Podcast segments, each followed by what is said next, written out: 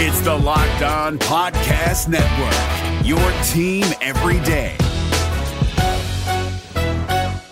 We're driven by the search for better, but when it comes to hiring, the best way to search for a candidate isn't to search at all. Don't search, match with Indeed. 93% of employers agree Indeed delivers the highest quality matches compared to other job sites, according to a recent Indeed survey. And listeners of this show will get a $75 sponsored job credit to get your jobs more visibility at Indeed.com slash podcast. Just go to Indeed.com slash podcast right now and support our show by saying you heard about Indeed on this podcast. Indeed.com slash podcast. Terms and conditions apply. Need to hire? You need Indeed. Kyle Crabbs here, host of Locked On NFL Scouting. Join Joe Marino and me every day as we provide position by position analysis of the upcoming NFL draft.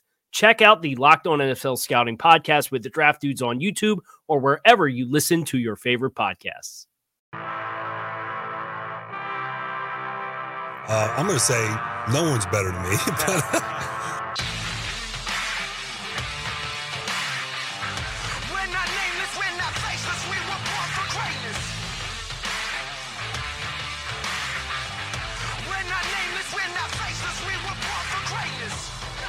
Welcome to Locked On Dolphins, Monday, March 23rd.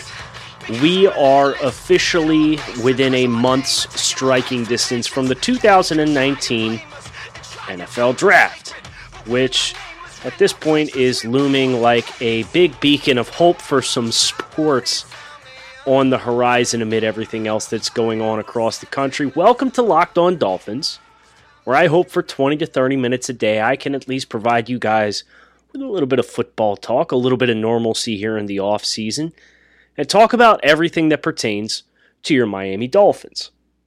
One of the first things that I want to do today is get into the landscape of the AFC East after one week of legal tampering slash free agency signings, with the Dolphins having finalized and formalized and gotten signatures on their free agent additions.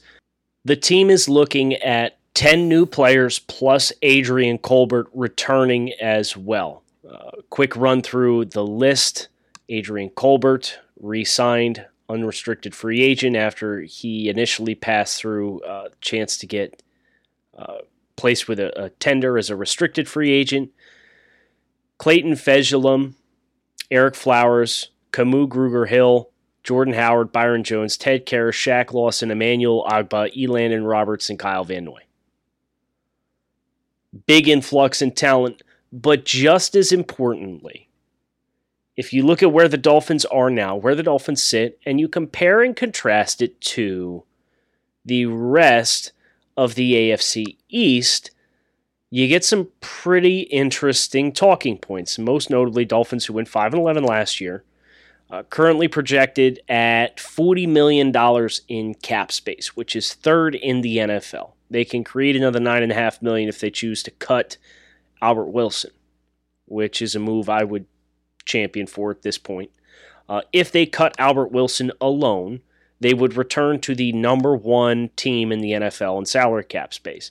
And mind you, that is with $20 million in dead cap, 13 million of which is Reshad Jones and Minkah Fitzpatrick. All of those key additions, and the only real notable departures for the Miami Dolphins at this point would be the coach from a coaching staff perspective, where we lost wide receivers coach and newly minted assistant head coach Karl Dorrell, offensive coordinator Chad O'Shea, defensive coordinator Patrick Graham. They elevated Coach Boyer to run the defense. Brian Flores still being here. I don't think defensively you'll see too much that's crazy different. Chan Gailey, the big you know, change from Chad O'Shea to Chan Gailey. Compare and contrast that to the rest of the AFC East. Uh, the Dolphins, with 14 draft selections, have the most in the NFL in 2020. New England Patriots have 12.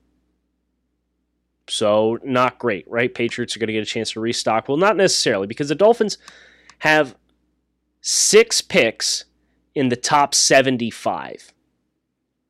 You know, they have three in the first round, two in the second round, and they have pick 70 in the third round. The New England Patriots, despite having just two total less picks, the Patriots have one pick in the top 75. Grossly different dynamics to where these picks are aligned, and that is a huge difference maker as the Dolphins look to make the jump in 2020 with the Patriots losing Tom Brady, amongst other departures too. The Patriots, uh, by the way, $4.6 million in cap space right now, which is 29th in the NFL. And their quarterback room is Brian Hoyer, Cody Kessler, and Jarrett Stidham. That's the quarterback room. Mind you, they just signed Brian Hoyer, and they have poor $4.6 million in cap. Fourth worst in the NFL, and only one pick of their 12 in the top 75. Also having lost notable names like Ted Karras and Kyle Van Noy to Miami, and Jamie Collins left to Detroit, and Danny Shelton also left to Detroit. Buffalo Bills 10 and 6 last year. $33 million in cap space, which is fifth in the NFL. Seven NFL draft selections, one in the top 75. One of their key departures, Shaq Lawson, went from Buffalo to Miami. Mind you, I do think Buffalo did a nice job bringing in Mario Addison as a potential replacement from Carolina. And they traded their first round pick for Stefon Diggs. So while they only have one pick in the top 75, they did haul a very, very good wide receiver from the Minnesota Vikings in Stefon Diggs. The New York Jets, 7 and 9 last year, $42 million in cap space, which is second in the NFL, ahead of the Dolphins. Eight NFL draft selections this year, three in the top 75.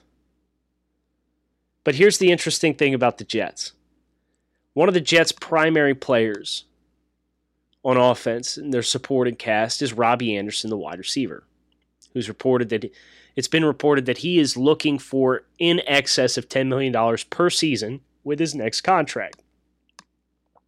Like, more than half the league has $20 million or less in cap space. So you can cut the demand in half right away because I don't think any of those teams are going to give Robbie Anderson half of their remaining cap space. The Jets have not had any notable improvements to their offensive skill players. And their offensive line, quote unquote, reinforcements, they said goodbye to Brandon Shell and Kelvin Beachum and Ryan Kalil. They brought in George Fant, Connor McGovern, and Greg Van Roten. This offensive line might not be any better than last year's, and they've brought in no skill players. $42 million in cap space, you might as well just throw that money at Robbie Anderson and bring back a guy that you had last year, in which case the Dolphins will have more cap space than that team, more top uh, 75 and top 100 draft selections than that team as well.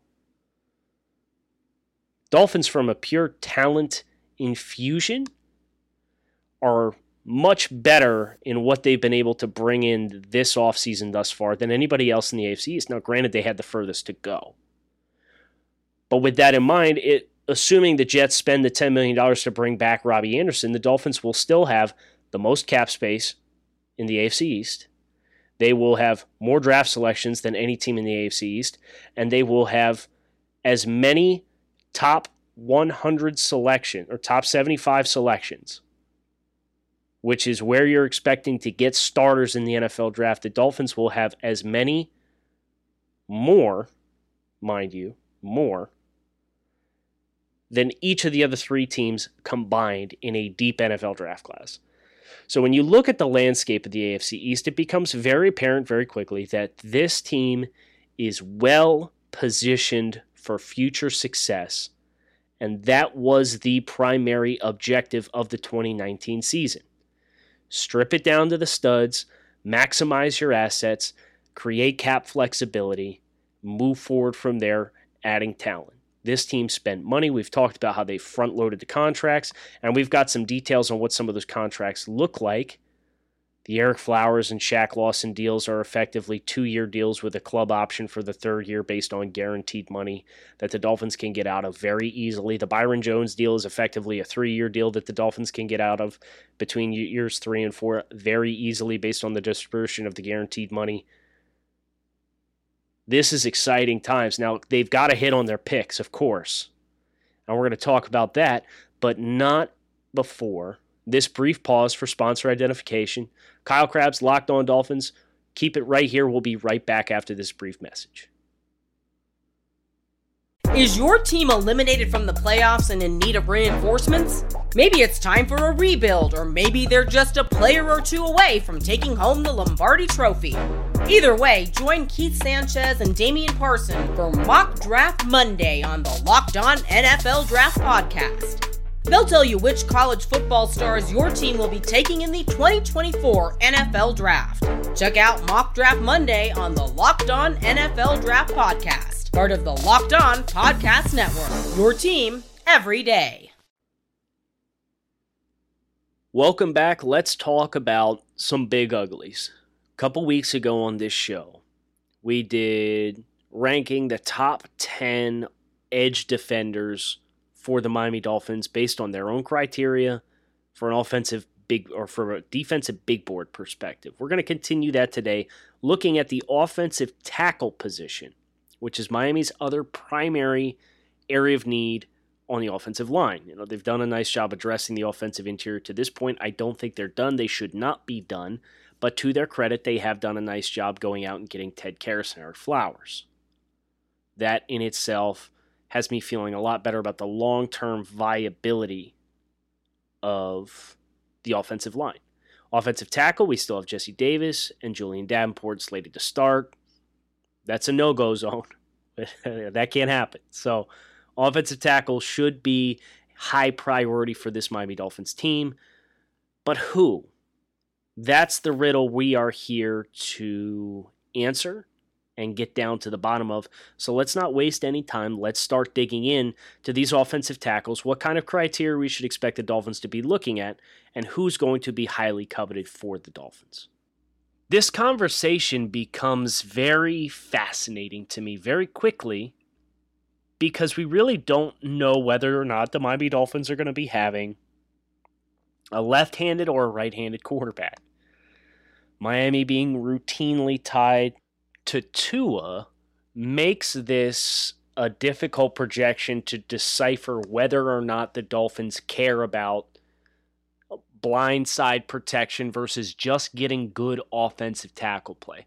I don't have an answer there, to be honest with you. And it's it's kind of one of those things where I would rather look at the players, not assess them based on positional value, and instead assess them on the traits, regardless of left versus right, and just kind of let the chips fall where they may. With that in mind, Mekhi Becton from Louisville really strikes me as Miami's type in that this dude will beat the tar out of you. He will carry you out of the screen, get back in the huddle, line back up, and then run you out of the screen again the very next play. He is one of the most heavy handed, physically dominant offensive tackle prospects I can remember seeing in a really long time. And he does it in both the run game and in pass protection. Uh, I, I think there's a certain level of nasty with each of the top four in this year's offensive tackle class Becton, Wirfs, Wills, and Thomas that is going to appeal to the Dolphins. The problem is Miami picking at 18, probably not going to be in their strike zone. Uh, I would be surprised if you saw any more than at the absolute best case scenario one of these offensive tackles there. But Becton strikes me as the one because of the Trent Brown archetype and, and his style of play and that's the comparison that he draws. And Trent Brown got into the NFL and the light bulb came on, and he was a really physically dominant player. Well, Becton had the light bulb come on a little bit earlier than Trent Brown, and he's more athletic than Trent Brown, which is a terrifying thought. Uh, so Becton, for me, put the gold star next to his name. I think he is a player based on his length, his the divide for me and the next guy on my list for specifically Miami, which is Andrew Thomas, is I think Becton is a more dynamic athlete in functional scenarios, and I think he's better in pass protection. In that he's so damn big. He has a gravitational pull around him where he doesn't even have to touch you And so many times you're eliminated from the play. Andrew Thomas has great length, and he's the number two for me because he has that same Mauler mentality. You look at them bringing in Ereck Flowers to play left guard, and you look at them bringing in Jordan Howard, who is a gap slash power style downhill runner. Turn on Becton and turn on Thomas against Notre Dame and watch what they did in those football games. And that to me screams the kind of brand of football the Dolphins are going to want to play in the run game. So Andrew Thomas would be my two. He's a little less dominant in pass protection as far as if you come at him from wide angles or if you're a really bursty guy off the edge, uh, you can force him to flip his hips a little earlier because his uh, he's a little bit tighter than Becton. And then he's got to flip and chase and carry. Now he's got with 35 inch arms, he has the length that he can really ride pass rushers out along the outside and make sure they don't take soft angles against him and get to the quarterback. But he flips in transition a little more frequently to run guys past the peak of the pocket than what I see with Becton. Next two down the list for me are both right tackles. It just it's coincident. It was coincidental that we had Becton and Thomas as the top two, and I think it's their their mauler style. Really get you in close quarters, and it's game over.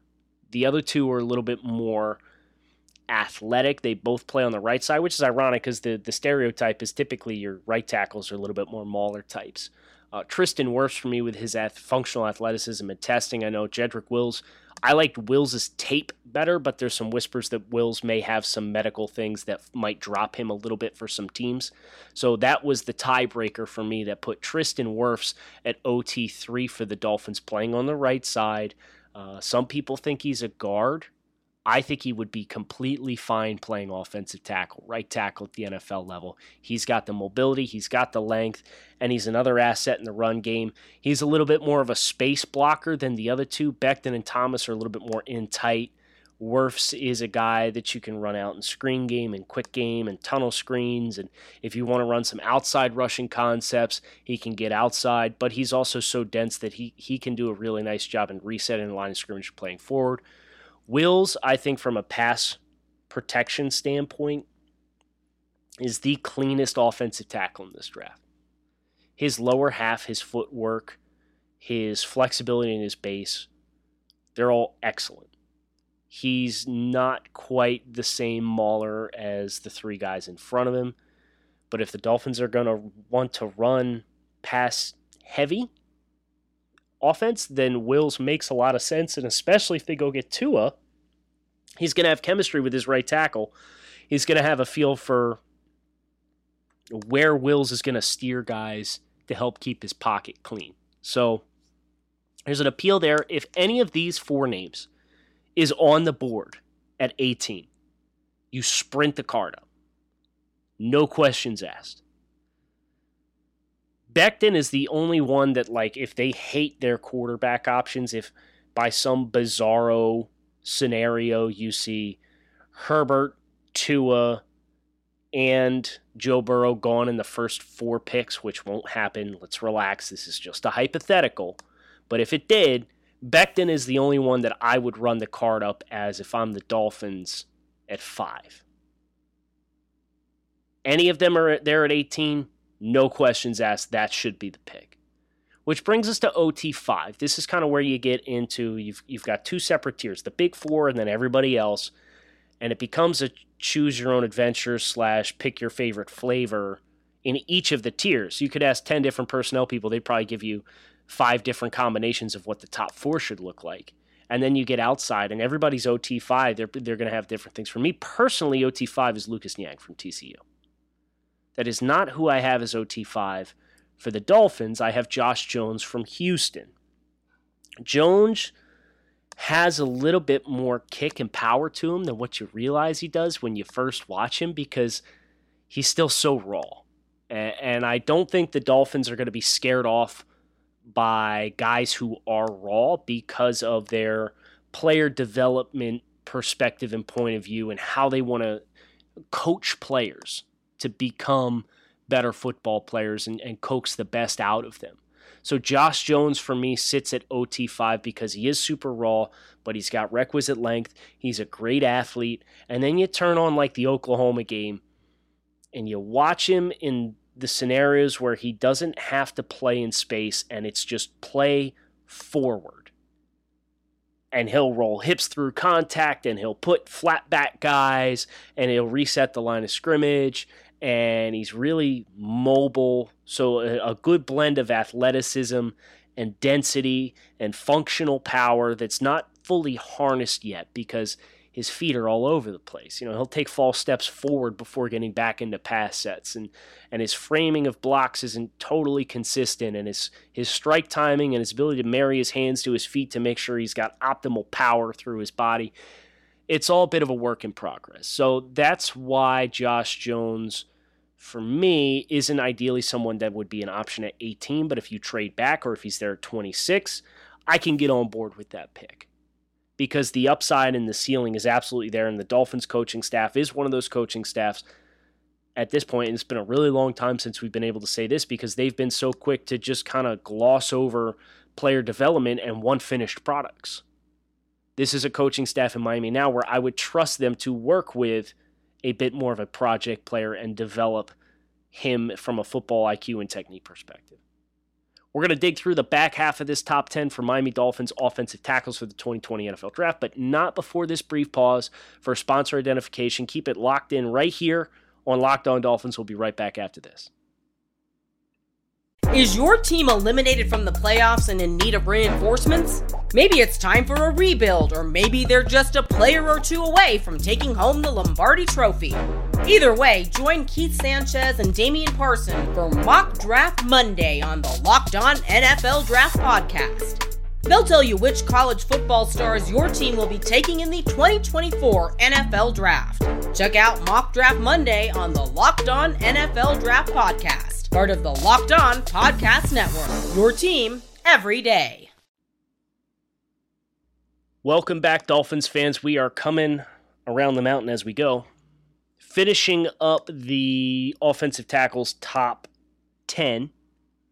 So far, we have Mekhi Becton, legit option at five, but only if all of Miami's options at quarterback is gone, so not really an option at five.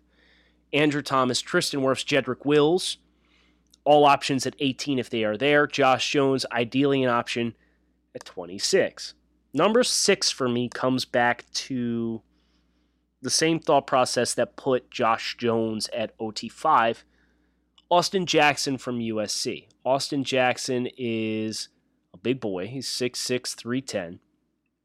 I'm really impressed with his functional athleticism, but his techniques kind of all over the board. Here's here's my summary from my scouting report on Austin Jackson is not necessarily through the Dolphin scope, but just watching Jackson and grading him as an offensive tackle prospect. Uh, Austin Jackson is a promising offensive tackle prospect who has all the physical tools to develop into a quality starter, but there's significant improvement needed in his fundamentals before he's ready to fill such a role. Jackson's footwork, hand placement, weight distribution, and framing of blocks are all currently inconsistent, and early reps in the NFL are likely to yield irregular and inconsistent results. Jackson is likely best in zone heavy rushing offenses where his mobility can win spacing at the point of attack. With that said, he's a big body. I do think he can claim real estate if he needed to to play forward. Uh, he does not have the medical red flags as my OT7, which is Lucas Niang, who, for me, in a vacuum, if I'm not grading him through the Dolphin scope of things, is probably OT5. Uh, Niang had a hip injury that ended his season prematurely in 2019, but I think his ceiling is really, really good. He's 6'7, 330. So he's a big dude, plays on the right side of the offensive line. Uh, my synopsis of him as a player Lucas Niang is a high upside starter in the NFL. Niang's mobility would make him a great fit in his own style system, and his length and range as a pass blocker make him an attractive option for teams with deeper passing concepts. So, thus far, not a lot of that that really fits what we anticipate the Dolphins are going to be under Chan which is a little bit more ram it straight ahead, build quick game passing off of that. Uh, there is some refinement needed in Niang's footwork, but he shows all the requisite physical skills to become a plus starter in the pros. Should find the field early and improve through first few seasons. Uh, hope for him to be healthy in 2020. Not really sure. what the hip situation is here. There are some whispers. I know uh, Scott Wright, who works for Draft Countdown, uh, a really good guy, and I know Scott fairly well. Uh, he's mentioned that there's some whispers of Niang's medicals potentially causing a big drop for him, so he might be a player who the Dolphins can kind of roll the dice on with one of their later picks if he ends up being there. Uh, but Austin Jackson, Josh Jones is an option at 26. Austin Jackson, I would probably put the cap at 39. Lucas Niang, for me personally, without seeing the medicals, if I knew he was there at 26, I would be willing to take him based on his on the field work at 26. But realistically, for the Dolphins, knowing who Miami is going to gravitate towards, what Miami is going to gravitate towards, he's probably more of a uh, 39 56 option. And then you start to get to some really raw guys, but guys that have really good physical traits. Isaiah Wilson from Georgia, who plays on the right side, he's 340 pounds. So if you're questioning whether or not he can play forward, he most definitely can. His best quality is his ability to reset the line of scrimmage. The guy who played opposite of uh, Andrew Thomas the, the past two years, he's a redshirt sophomore. But he's a little heavier footed. Uh, he's a little bit more lethargic and he's much more raw. So, uh, another guy that has all the power you could possibly want. He's my OT 8 for Miami. This is, we're talking 70 range. Matt Peart from UConn, uh, another guy who is raw. He's not quite as big. He's about 310, but 6'7, so big, long body, good power in his frame. Another candidate at 70, a guy who I think you got to ease in playing at U, uh, UConn. He's nowhere near as polished uh, as some of these other guys that we've talked about. But I do think he can be a quality starter. Uh, some teams may view him as a guard, um, but I think he can play outside, and, and, he's got enough raw pop and explosiveness in his hands and, and through his hips that I think he can be an effective gap power guy, uh, but a guy that's going to need a little bit more time. And then Prince Tega Wanogho from Auburn is my OT 10 for the Dolphins. Probably again at 70 is where I would peg him. Uh, he's very raw. He came over to the States and didn't play football until like his senior year of high school. He originally came over to be a basketball player. Uh, so he's been playing offensive tackle for like five or six years. He's a uh, redshirt senior, so technically six years of playing offensive tackle. And I really like a lot of his raw traits. I think he's a, a mean, nasty dude. He gets his hands on you and he sustains his blocks well. Uh, another potential day two name for the Dolphins. He rounds out the top 10 guys that just missed. Ezra Cleveland uh, was a little bit too much zone oriented, I think, for Miami based off what I expect and what I saw on film. Saahdiq Charles from LSU has some red flags. He missed some time with uh, some some disciplinary issues there, and Ben Bartch, who is another developmental guy, were the last three left off the list. So, quick recap here as we wrap up this Monday episode of Locked On Dolphins. Top 10 offensive tackles for the Miami Dolphins, specifically in the 2020 NFL Draft, because they can't come away without one. Mekhi Becton, Louisville. Andrew Thomas, Georgia. Tristan Wirfs, Iowa. Jedrick Wills, Alabama. Any of these guys are on the board at 18, that should be the pick. Josh Jones, Houston. Realistic option at 26. Austin Jackson, USC. I'd prefer not to use a 1 on him, but I would get it if they use 26 on him. More ideal option at 39. Lucas Niang, TCU. I wouldn't be afraid to use a first round pick on this kid, but sounds like he's going to be available a little bit later. Sounds like there's some medical apprehension for uh, whether it's his hip recovery that cost him the end of his 2019 season or whatever else may be on the table for him. He's at OT 7. Isaiah Wilson from Georgia, OT8. This is an option at 70. Matt Peart, UConn, option at 70. Prince Tega Wanogho, option at 70 from Auburn. We got 10. We got six picks in the top 70, and we got 10 candidates at offensive tackle. You just can't strike out.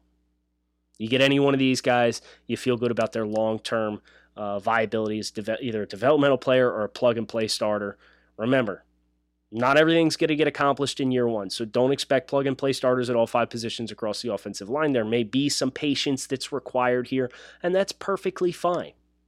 as long as they continue to invest in the offensive line in general. Don't just check boxes, don't just address it, invest in it. And with this group of 10 offensive tackles, it's a great way for the Dolphins to do that. I hope you guys enjoyed today's episode of Locked On Dolphins. Bring it back tomorrow. We're going to be talking what you want to talk about.